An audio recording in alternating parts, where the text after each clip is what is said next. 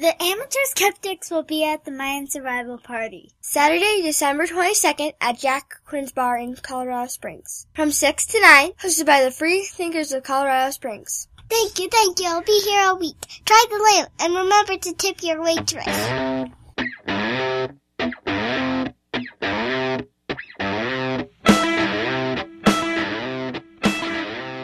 Hello and welcome to the Amateur Skeptics Podcast, number 75. I'm your host, Brian. The girly scream in the background was Ian. Girly, come on, man, buddy. And the manly scream in the background, Tango. Can Tango do a manly scream, Mac? He can, actually, but he's not in the room. Oh, okay, well, all right. So, and of course, Mac. Yeah, why were you doing a funny voice when you started introducing things? I don't know. Was it funny? Yeah, that was weird. Was it weird? Yeah. Good afternoon, that's right. Welcome to the Amateur Skeptics Podcast. How about this? Hello, and welcome to the Amateur Skeptics Podcast number 75. Joining me this evening, a couple of douches.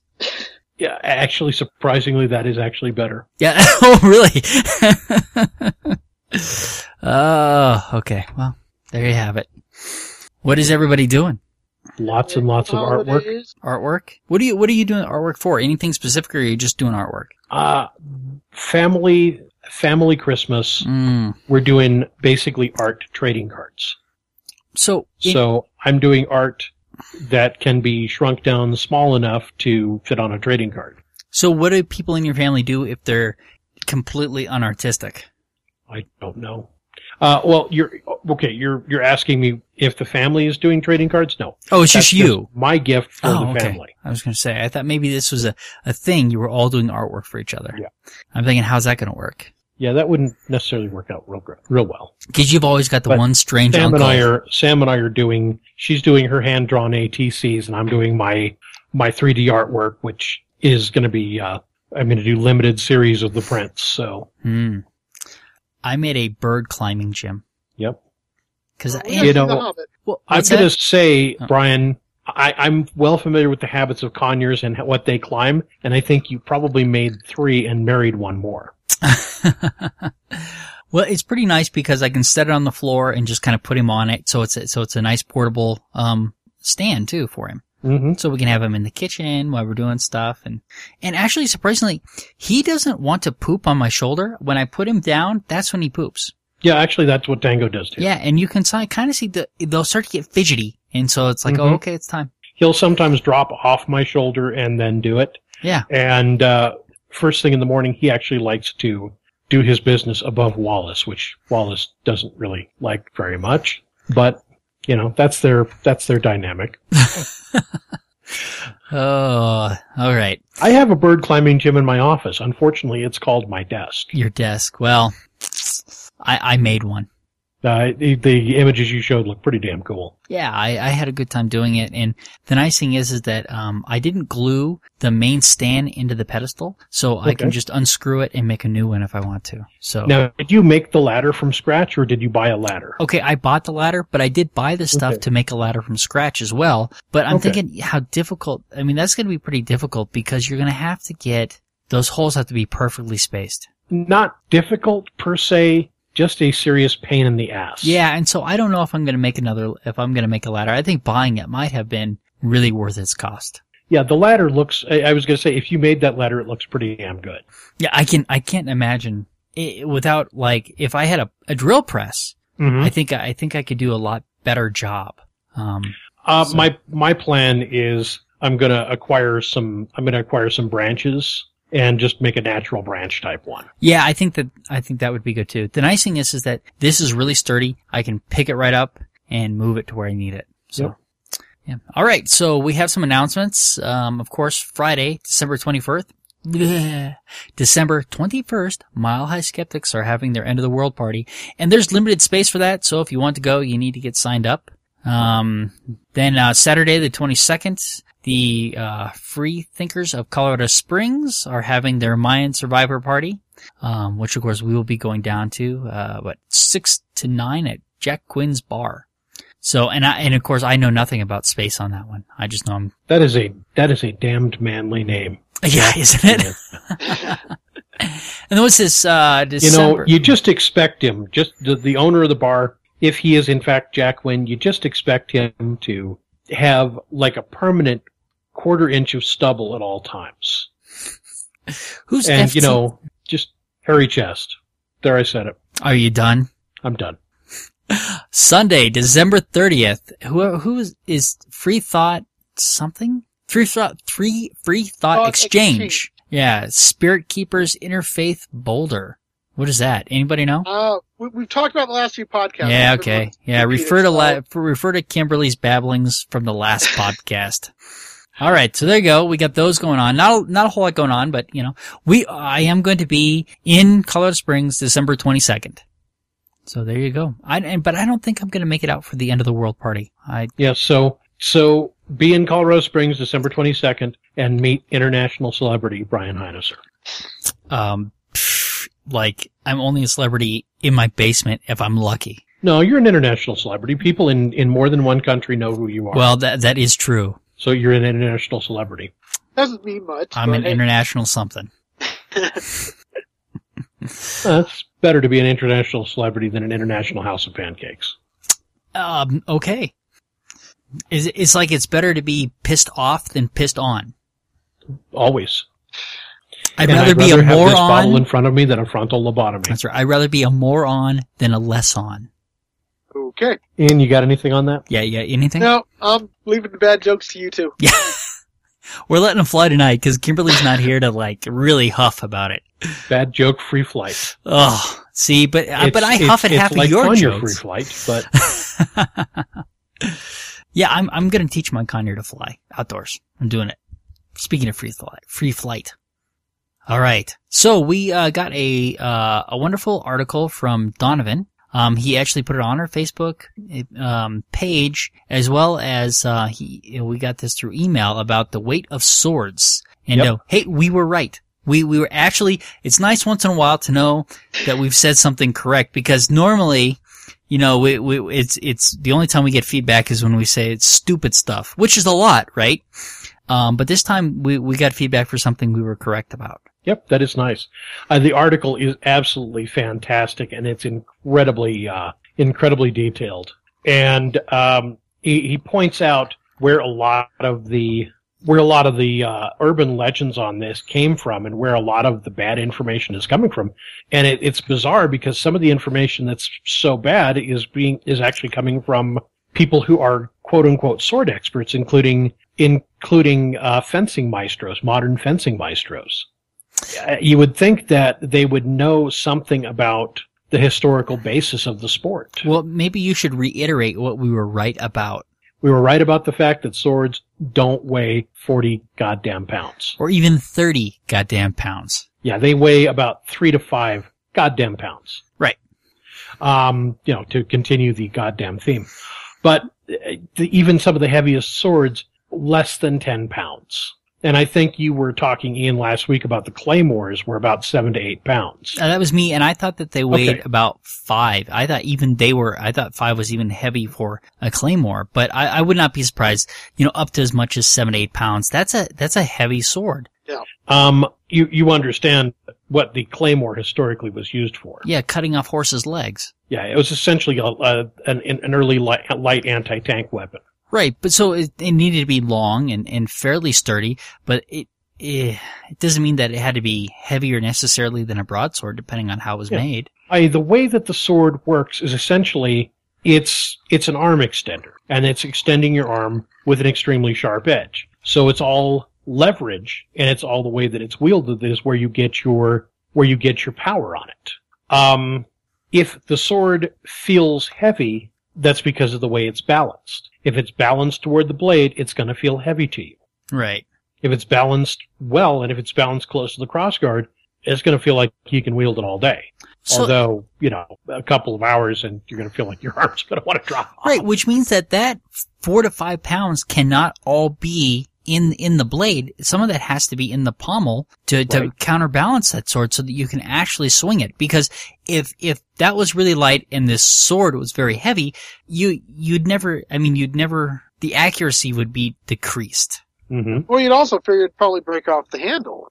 I mean, if you have like a, you know, a 10-pound blade and only like a 1-pound handle, that also has to do with how much strength is going to be. That small of a grip is not going to be able to support that much weight. You've got an excellent point. I bought a sword once from Atlanta Cutlery that was made by their swordsmiths in India at Windlass Steelcrafts. And the tang on this sword, the tang being the part of the blade that goes into the handle and holds into the handle, the tang on this thing was incredibly thin and narrow and soft. So this sword had a tendency to bend at the point where the blade met the crossguard. Right. And let's see. I had a friend who was working at a machine shop at the time, and he built that tang up for me with essentially welded onto it and built it up so it was much stronger. I no longer possess that sword. I gave it away. It was never right. It just never felt right. And I've got some very, very nice blades that I have kept for my own use. But that's also why, if you look, the bigger the sword, generally the bigger the handle to them, because they have to have more going into it to balance it. Right. Well, that, and they've also got, you know, if you're talking about a longer handle, you're also going to want to be able to grip that sword two-handed, or even to be able to have a third hand space between where your power hand and your balance hand are at. Right. In order to just have that much extra leverage. All right. So, it was a good article. It's long, it's detailed, and just talking about the weight of swords barely scratches the surface of what it goes into. Yeah. So, but it's a good follow-up to our discussion last week. As the question of how deeply it scratches into the surface does depend upon how it's swung. Okay. Go ahead, crack yourself up. Go. I'm going to. Hey, my bird has developed a laugh track, so I was telling Brian earlier that that Tango has actually, he will laugh along with me. I'll be laughing, and he'll be going ha ha ha ha ha ha ha ha. Hey, so onwards. Nobody's listening. This was a good week for listeners' input, because the next one is also another link given to us by a listener, Jeanette, and this one is very much current, and it is the Mayans are pissed off over doomsday deceit. As current as information about the Mayans can be. It's a couple of months old, but it's very relevant to what's happening Friday. So basically, the article talks about how, while the Mayan civilization itself is not really there, their descendants still are, and that some of them actually are still involved in the culture of the Mayans, and they're actually very pissed off over the local governments in Guatemala basically utilizing the idiotic Mayan doomsday stuff to hype up some money-making ideas, to get more people going down there, tourism all over the, obviously misleading doomsday crap. And the question, so go ahead. I was going to say, the question I have, I mean, you look at this, all these people in these Mayan ruins, and you got to think, well, I mean, at least they're getting a heck of a lot of people to come down there and spend money. It's got to be good for their tour, for their economy. Do they already have a tourist economy? They probably do. So, yeah, they before this. So, and are they equipped to handle this many people all the time anyway? I mean, it is the part that they're upset about. The fact that is it seems to be only that a piece of Mayan history is being abused. That seems to be the key here, but. Are they upset because there's so many people down there asking just about this one stupid thing? Are they just getting annoyed? I got more they were just offended by the fact that they were promoting this as being something legitimate.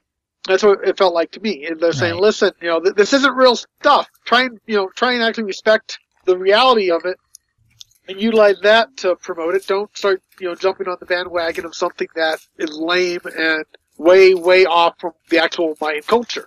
What I would want to do if I was there, I would be asking every single one of those people that come in there, do you believe it? That's the only question I want to know. Are you here because you believe it? Are you here just because you've been hearing this stuff? Are you here because everybody else is here? Right, exactly. What brought you here? Is it would you have come anyway? Or is it only because you heard about the Mayan apocalypse? And if so, do you think it's true or do you think it's not true or silly? I mean, I would be really interested to know about the demographics of the people that are there.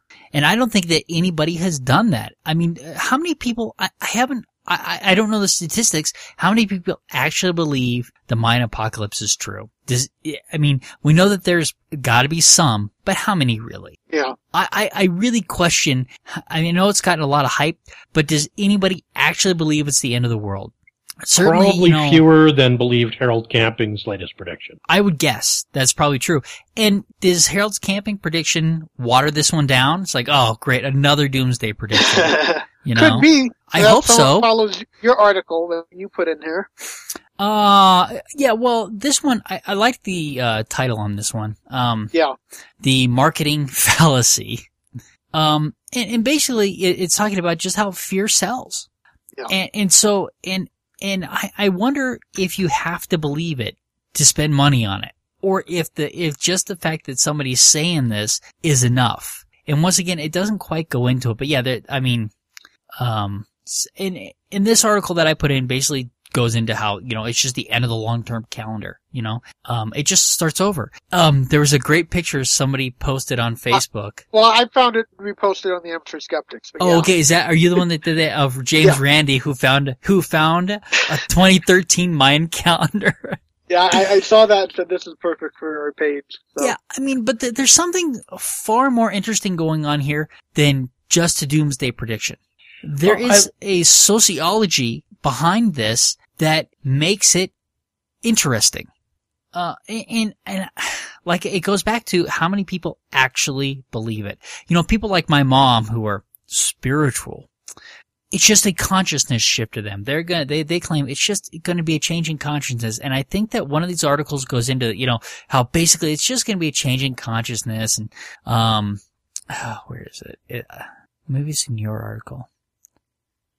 That people are going to become more in tune with nature and yada, yada, yada. And it's just like, really? I'll believe that when I see it, and it's another naturalistic fallacy as well. Well, now hold on a second. Okay. At the same time, and you might be the one to answer this because you did used to study astrology. Mm-hmm. At the same time that this Mayan thing is happening, does the moon enter the second house and Jupiter align with Mars? Well, what does that mean? And whose second house? Peace will guide the planets and love will steer the stars. Well, most of that's gibberish. Well, but I do believe gibberish. We are supposed to be entering the age of Aquarius, though, aren't we? It's not gibberish. It's a great song number, particularly the one at the end of 40-Year-Old Virgin. When we talk about the age of Aquarius, we're talking about I can't even remember. Well, basically, it has to do with where the sun is, doesn't it? Yeah, the sun is supposed to be entering Aquarius. You could look all that up, but a lot of that it's fallacious because of stars moving and changing, and our positioning changing as well. Our North Pole is not the same North Pole as when a lot of this was invented. So, when you say fallacious, I shouldn't say invented. I should say made up. When you say fallacious, what meaning are you applying to that? Well, not fellatio. Fallacious, though, in the sense of being like a penis. It's a lot of cock, yeah. Nice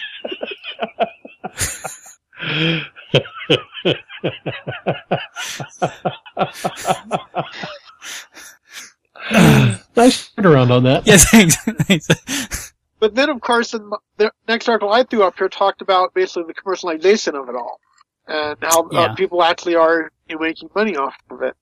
And they're talking about how actually doomsday prophecies in general have proven to be very profitable for people. We have already talked about in the past the reality show Doomsday Preppers and some of the stuff that's been going on with like converting missile silos into bunkers and such for the wealthy and all those things that basically profit off saying, "Hey, look, things are getting bad. Give us some money so you might be able to survive it," kind of thing. So I guess, we the way that I explained this to my kids was, what happens when our calendar rolls out? And Tatiana says, we buy a new one. I said, exactly. When we get a new one. Well, we did talk about the Mayan apocalypse pretty extensively back in episode 50. Yeah, we've already done it. And it's been done everywhere else and it's been done to death. But the more important thing that we should do right now, and I just thought of it, and so I didn't give any time to prepare. But what are these people going to say the day after. What are they? What is the apologetic that we should expect? So well, actually, the show Raising Hope just dealt with this, and it was great. The mother was like stockpiling like crazy, determined something was going to happen, and everything. And then it didn't happen, but their acquaintances, I won't call them friends because they're generally competitive with them, had sold everything they owned and had done some really stupid stuff. And in the aftermath, when they come back and have nothing, they're saying like, well, yeah, we figured we'd just go on this huge vacation because, the world was coming to an end and now it's not, so we have nothing. And thanks to the mother's hoarding, she could actually help them get back on their feet by giving them all the stuff she hoarded. Oh, great. So a happy ending hoarder story. Yeah, but not for the right reason.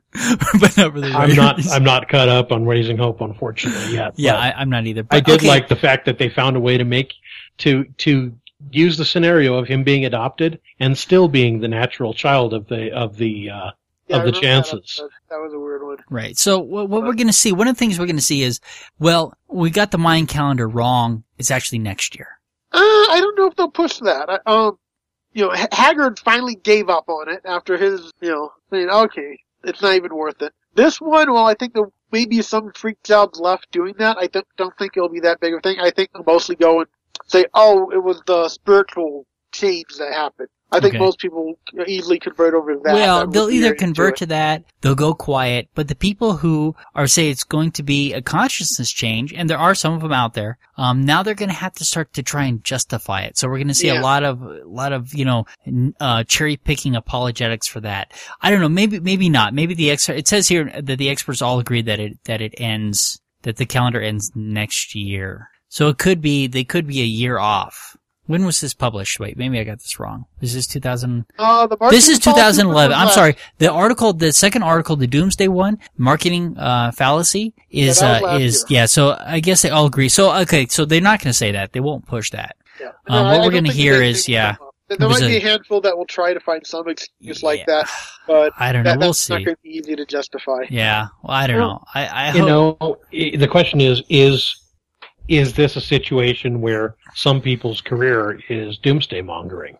In which case, they've got to find a way to justify it. They've got to find a way to make it work. Well, there's the guy who started it, who sold a whole bunch of books, whose name escapes me. Who's like a pseudo anthropologist. He's not really, but he's the one who started all this. But he'll probably back away for a little while and come up with something new in a few years. Right. Well, what about the Planet X and Nebaru people? They'll rearrange that to make it fit. And, we're off by 10 years or something. Right. A few things like that, we'll shift time-wise. I agree with that. But most of the people... they did forget to account for daylight savings time. Yeah. It is true that in 2029 that there's a possibility Apophis will hit us. And there's supposed to be a keyhole event that they think will tell us if what's going to happen with that. And is that likely to be a foothold situation? No.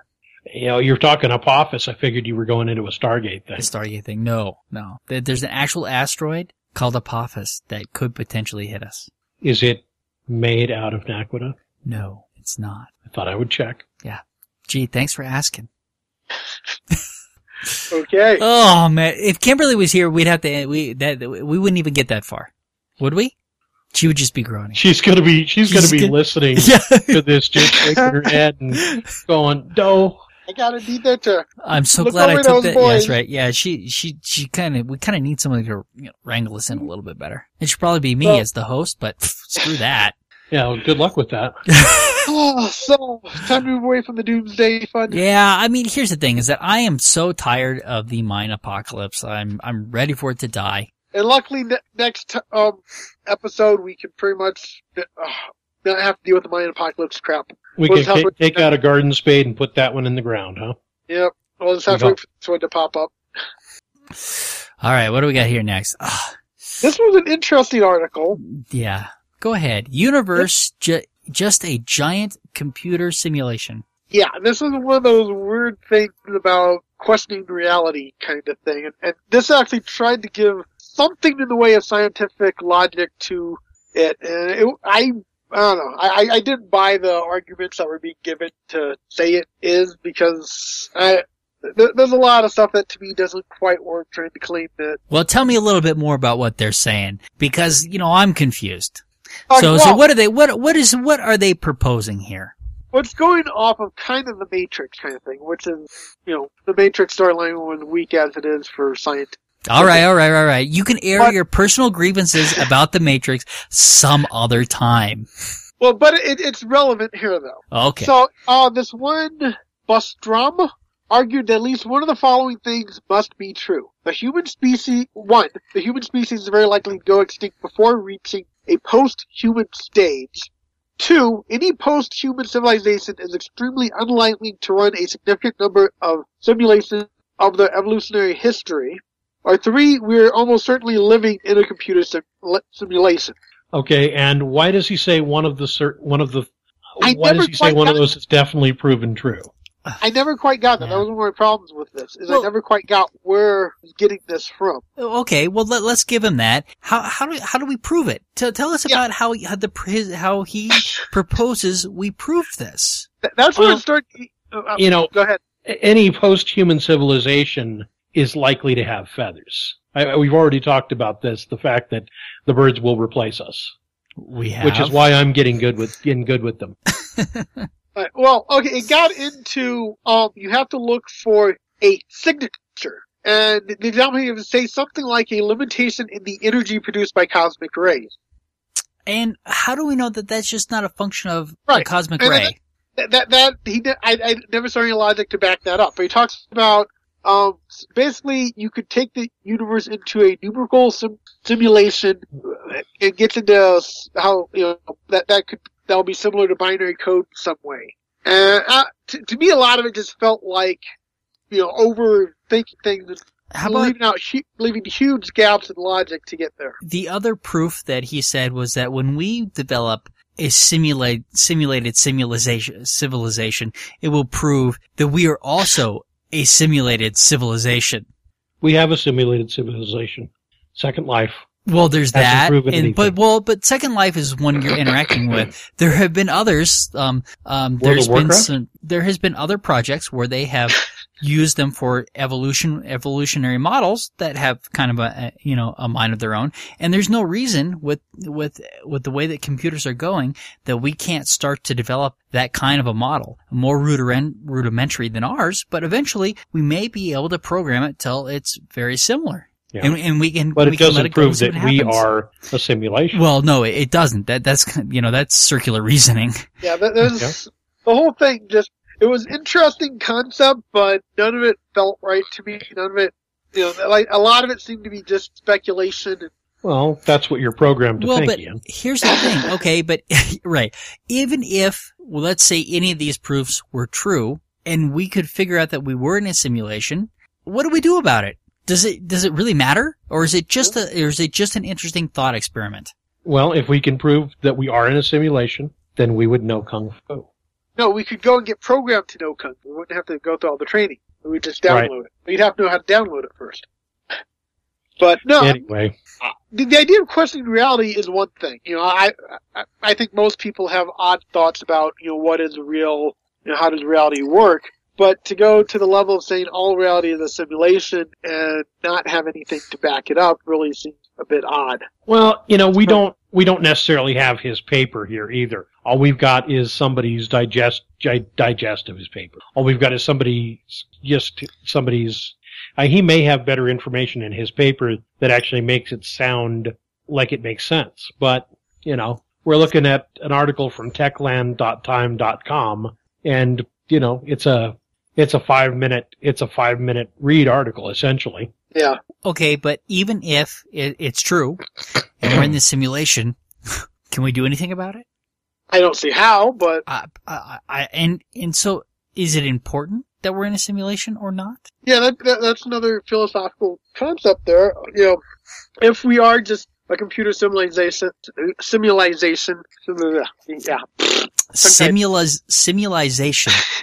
Okay, yeah, a simulated simulization. No, that works, yeah. Ian. Just go with it like it wasn't a mistake. Yeah, okay. So if we were some sort of computer simulization. There we go. My new term that I just invented. I get credit for it. Anyone else that uses it owes me a quarter, by the way. That's right. basically would our existence matter less?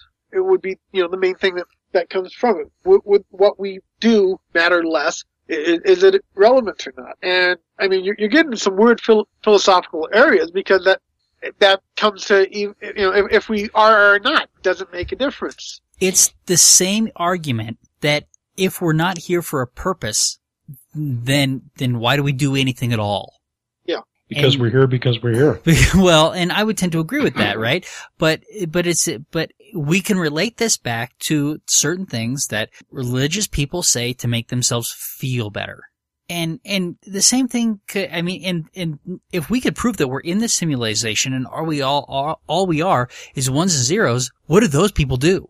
Right. Because they already are living for this afterlife and not for themselves and not currently. Frankly, if we're in a simulization, then okay, great. Then I am simulated. I'm still kind of enjoying it. You are anything less, right? But I'm not. You exist in a simulization, yeah. Brian. What is your purpose in the simulization? Well, I don't know. I'm just going to continue to enjoy myself. I figured it'd be the same as if we weren't in a simulization. Exactly, right? But if that's the case, then there is no afterlife because we're just ones and zeros, and I think that causes bigger problems for theologians than it does for, you know, an atheist who's already living for themselves, right? And maybe, I mean, I'm making a dichotomy there of two different groups. I mean, there's a lot of gray area there. But I think that it does show that it's very important that what we're living for has to be something tangible to us here. And I have, of course, you know, if we exist in a simulization and our bits are deleted, they just go to form some other part of the simulization. So we live on. Okay. And of course, we already know the universe is based off numbers because Mac's next thing, which I would love to know exactly why we're talking about it, although... Because if the universe is just a simulization, its purpose is to come up with the ultimate answer of life, the universe, and everything, and that's 42. I'm skipping the middleman. Well, that fits perfectly with Hitchhiker's Guide to the Galaxy now, because we know we were created as a supercomputer to figure out what the question is. By mice. By mice, yes. Yep. Mm-hmm. So, yeah, that works. You just defended why we are a simulization. Because of mice. And we've also now found the name of the show. Living in a Simulization. Okay. Yeah, no, so I thought that was cute that you put that in there, because that's the answer. Everything. 42. All comes down to. Yeah, so I don't know. Ultimately, it doesn't matter to me whether I'm in a simulization or not. We just go on. Enjoy yourself. That's how I see it. Yeah. Watch porn. Whatever floats your boat, of course. Right? I do like the part in here in the article talking about the fact that University of Washington researchers have suggested there may be a way to start testing soon if we want to verify Bostrom's supposition. Start with the assumption that we'll be able to simulate the universe or small portions of it perfectly someday. A pretty big assumption, since we're still trying to reconcile, et cetera, et cetera, et cetera. Basically, these University of Washington researchers, this is their thesis that gives them a reason to get paid for playing World of Warcraft. And I love that. All right. Let's move on to our... Somewhere out there, University of Washington researchers is saying, damn it, he just ratted us out. All right, Ian, tell us what we're going to discuss here. What happened? Okay, an acquaintance of ours. An acquaintance of ours left a post on Facebook today that I ran across and thought presented some interesting concepts that are expressed through... You know, I'll read it to you, and then we'll discuss it, and you can figure out what I'm seeing here. Anyways, all three of us know the person in question, and most of the people involved in this. So some of what we will come up with is our knowledge of those people and how they interact. But here's what she put on Facebook. And this is actually the post and a couple of her comments later on, although they all flowed together perfectly, giving the whole story. So the post itself started with, "Agree or disagree? It's wrong, cruel, and disturbing for two adults and one 16-year-old boy to gang up arguing with a 10-year-old girl arguing about the origins of Christmas and Easter. The adults in question are her father and his female roommate. The teen is her older half-brother, and they are not Christian, trying to tell a Catholic Christian 10-year-old that Christians stole the holidays from pagans. So that was the initial post. Then later on she followed up with the next two parts, which were two different comments. The first one, I am proud, very proud of her, however, for standing her ground and not allowing them to sway her faith, even though these grown adults and teens tried to blame the 10-year-old for arguing with them. The conversation started when they put up the Christmas tree Saturday evening at her dad's house. She made the simple and true statement, there would be no Easter without Christmas. Then the final one. I don't see that that's necessarily true. No, it's not. Then the final one was, she even was gracious enough to preface her statements with, according to my beliefs. They, however, apparently think that she is the one arguing because she didn't cave to what they believe to be historic fact, which is only their belief and misunderstanding of history. That's an interesting... I don't think it's a misunderstanding of history. Yeah. I'm coming at this from two different directions myself. On the one hand, essentially, I don't think it's necessarily right for adults to try to change a child's beliefs, but that goes for both sides of the equation, too. I think children should be allowed to believe what they're going to come to believe, not be proselytized in any direction whatsoever. I think they should be given the opportunity to learn whatever they're going to learn and believe whatever they're going to believe based upon whatever they learn. What, and we shouldn't question those beliefs? Well, in this case, what it is it's not... What bothered me was the fact that she's writing off, well, this is what my daughter believes, how dare you try and force your beliefs? And that's trying to say that my beliefs can override your fact. Because, I'm sorry, the fact is the Christians did steal the holidays from the pagans. Right. There's no doubt. It's not about our belief. It's about the knowledge of history and knowing what really did happen. Christ's birthday, historically, would actually be a different date than Christmas. Right. 1 second while I use my Google-assisted memory. It would be spring. It would be March or April. And the majority presumably of the actual traditions that we are putting with Christmas are pagan traditions. Holly, the tree, the lights, all that are not Christian. They are... So, well, the evergreen specifically, has been used for years. I mean, the Egyptians used evergreen as well, to represent, life through the seasons. So... And the statement, there would be no Easter without Christmas, well, if you're following, there would be no death of Christ without birth of Christ, okay, I'll give you that. If you believe there was a Christ, without his being born, there would be no death. That's fine, but to try and use the holidays, that content don't work. There's also a key thing in here that, in the statement, that she prefaced it with, according to my beliefs. Not according to what I believe, but according to my beliefs, according to this belief system that she has been indoctrinated into. They're not necessarily her beliefs. They are the beliefs of the indoctrination. And it's and the phraseology there is interesting. And we all, as we all know, the woman who wrote this, she is one that really, when she gets into a belief, she solidly goes into it without question. Yeah. I've seen that of her. When she was a pagan, I saw that. When she converted over to Catholicism, I saw that, she doesn't... Well, I think she would say she didn't convert to Catholicism. I think she would say she returned to it, but... Yeah, but still, when she went back, the way she went was all die-hard. Everything the church tells me is going to be 100% correct. I'm not going to question any of it. Okay, hold on a minute. Let me quantify what you mean by die-hard. Are you saying that she was hopping over broken glass on one foot? Because I saw that in the movie. Yeah. Okay. But here's the more important thing here. The whole thing that she's upset about is that somebody is questioning her daughter's beliefs, and her daughter is either going to be able to defend those beliefs or not. And to say that they were ganging up on her, well, I mean, if three of them don't believe it, it could certainly seem that way. But there is a way for this conversation to take place without her being attacked. And the problem is that the person writing this article would never make that distinction. Yes, yeah. Not an article. More, we know the father. I'm sorry, this post. Brian. Okay, this post. Yeah. I'm sorry, this post. It's a page. We know the father. We know the half brother. We know the mother, and we know the daughter. And knowing them, the father is not the kind that's going to bully around his daughter. We're not a fly on the wall, though. We're not a fly on the wall in the situation. But if you were reading this... All we can do is suppose. Yeah, if you all we can do is suppose based upon the personalities of the people that we know. Yes, and I've known the father for... ganging up going on or not. I've known the father for most of my life.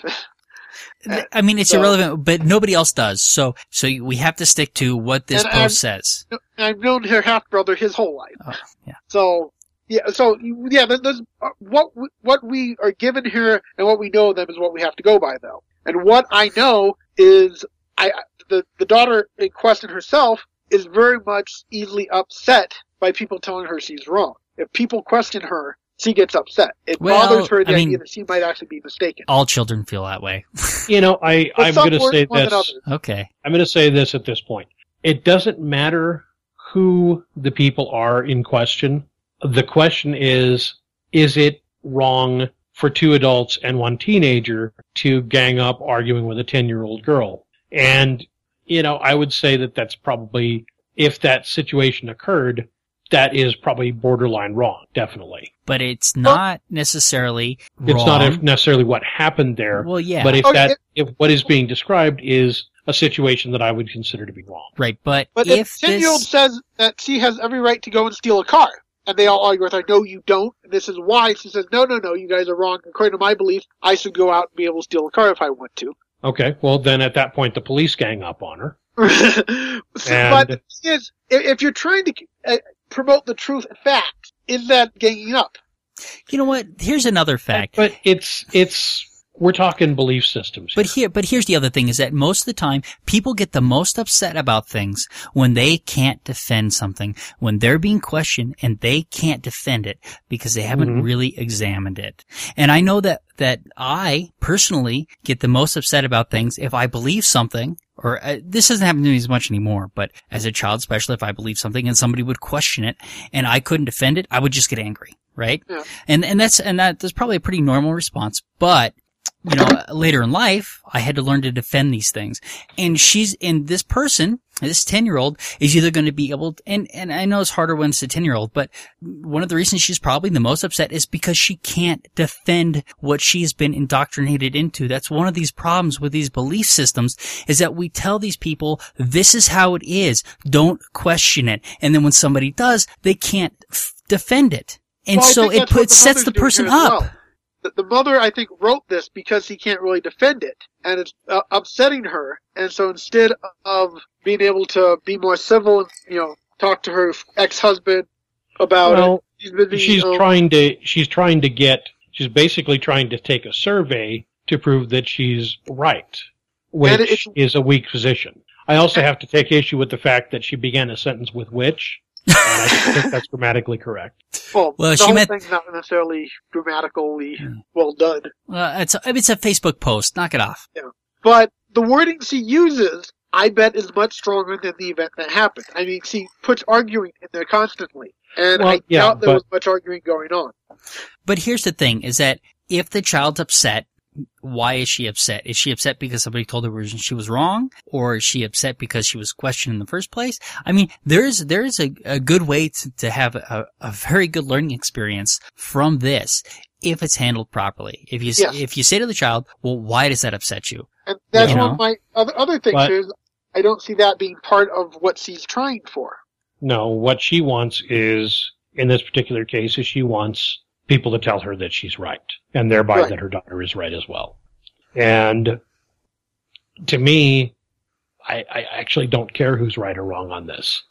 No, I find myself indifferent. Indifferent.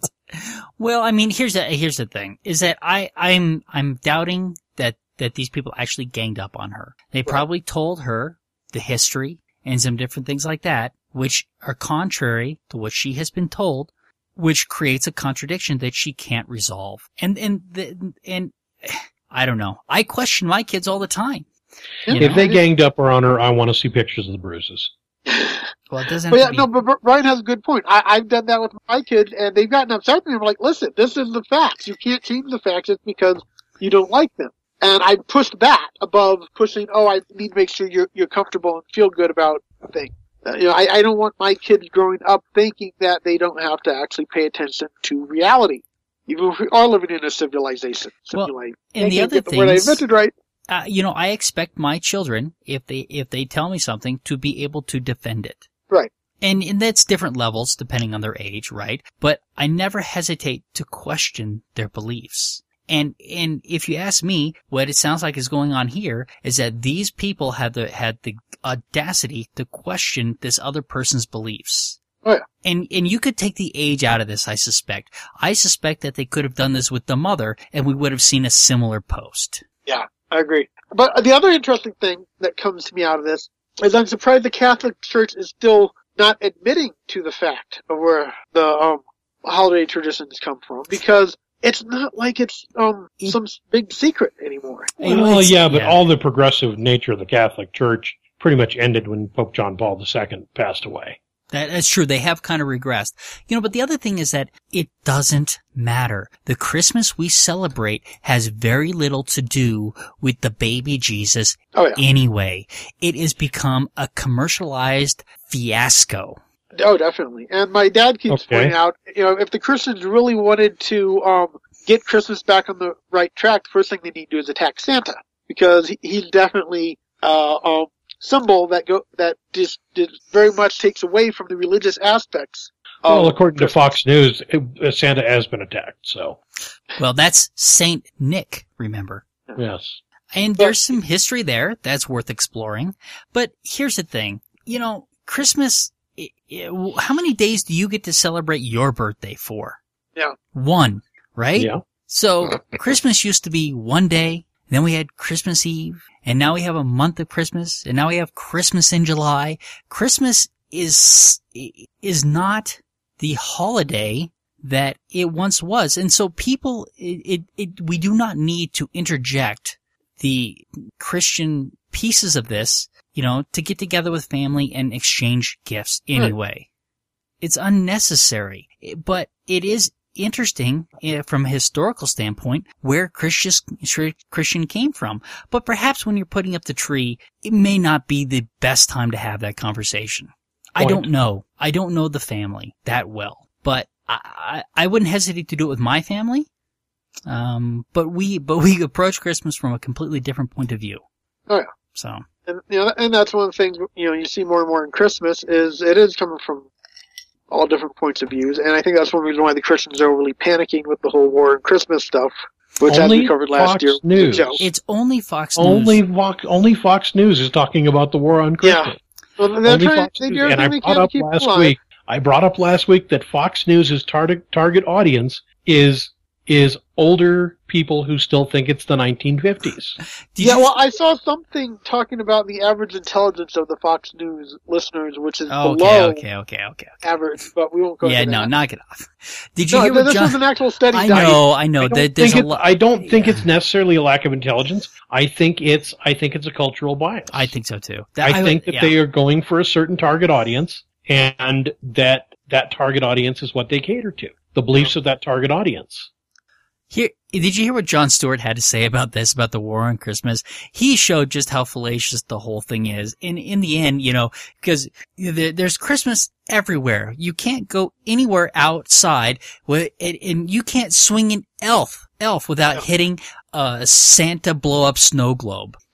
Yeah. It's everywhere out there in these atheist groups that have issues with, you know, these Christian displays on public property win an occasional battle. That's not a war on Christmas. You know, I mean, that's an application of our separation of church and state as outlined by the Constitution of the United States. But even if we manage to get all of these religious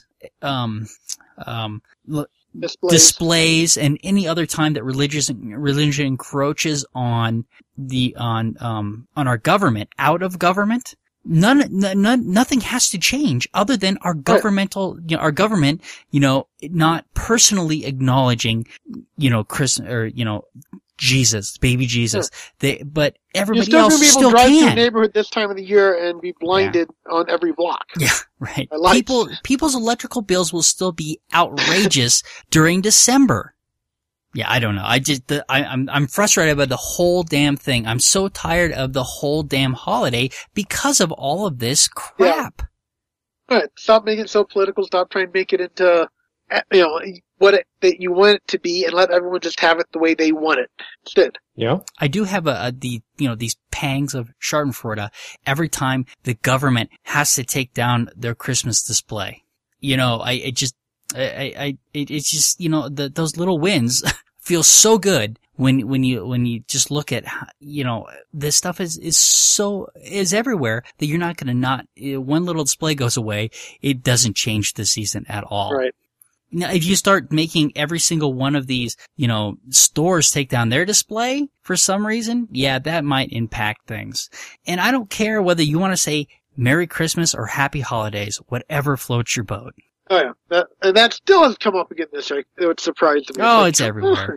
Whatever. I don't care what people want to do. Yeah. Wow. Well. And we've gone silent. Yeah. You know, I'm done with the whole thing. And in this little incident is probably a very minor little thing that happened. And who cares? You know, that 10-year-old is either going to be able to defend her beliefs or not. They're probably not going to change. Right? And were they trying to change her beliefs or just educate her a little? I don't know. To me, it sounded like they were trying to educate her. Yeah. But you know, a little knowledge can really mess up someone's religious ideas. Well, I know, but you know, read the Bible, that'll do it too. All right. Do you guys got big plans? For Christmas. Just normal stuff. Yeah. I may be working. I don't know. I haven't got a schedule yet. We go out to dinner Christmas Eve with the family, come home, open presents, and Christmas Day we're going first to my sister's house and then to the in-laws. Very good. Yeah, no, we do our Christmas Eve thing, and then the family just hangs out in the house all day on Christmas. We just have a good time. Yeah. That's what it really should be about. Yeah, we have a good time. Family. We enjoy each other. You know, locked in the house, nowhere to go. Panic starts to set in. It's a lot of fun. Fortunately, 7-Eleven is still open on Christmas. Yeah. And Walgreens most of the day. Well, and the movie theater will be open, and in fact, less and less stores are closing on Christmas. Well, and for that matter, in terms of talking commercialism, Black Friday has extended into Dark Gray Thursday. Right. Yeah. And, you know, probably Houndstooth Wednesday. But it's a corporate holiday. And Black Friday hasn't really ended yet either. No, it hasn't. That's true. Yeah, no. It's a corporate holiday now. I mean, the corporations have taken it and commercialized it, and that's what it's about now. It's about buying stuff. But I'm not bitter. I can honestly say we spent really not that much on Christmas this year, and the main gifts most of the family's getting are something I put together for them. Oh, that's nice. Which I will not reveal at this time, since I do know a couple of them listen to the podcast. Ah, well, I got a couple of family gifts, you know, that for us, you know, that we can all play with, and I think that'll be fun. And I mentioned earlier what I'm doing in terms of my family, and I hope that they get some fun out of it. All right, well, good. Anything else? I think we had a good podcast. Right. I think this is another one in the can. Yep, very good. All right, say goodnight, everybody. Good night. Thank you for listening to the Amateur Skeptics Podcast. For more information about the Amateur Skeptics, go to amateurskeptics.com. To send us feedback, suggestions, or big flaming insults, feel free to contact us at WTF@amateurskeptics.com. Other contact information can be found on our website. You can leave a voicemail for the Amateur Skeptics Podcast at 720-295-7785. Music for this podcast was provided by OFM. To find out more about OFM, go to myspace.com/OFMHQ. This podcast is released under a Creative Commons No Derivatives 3.5 license. Thank you for listening to the Amateur Skeptics Podcast. Amateur Skeptics website, Facebook, and podcast album art is provided by and copyright Shadow Knight Digital Portraiture. Larger prints or custom pieces are available upon request.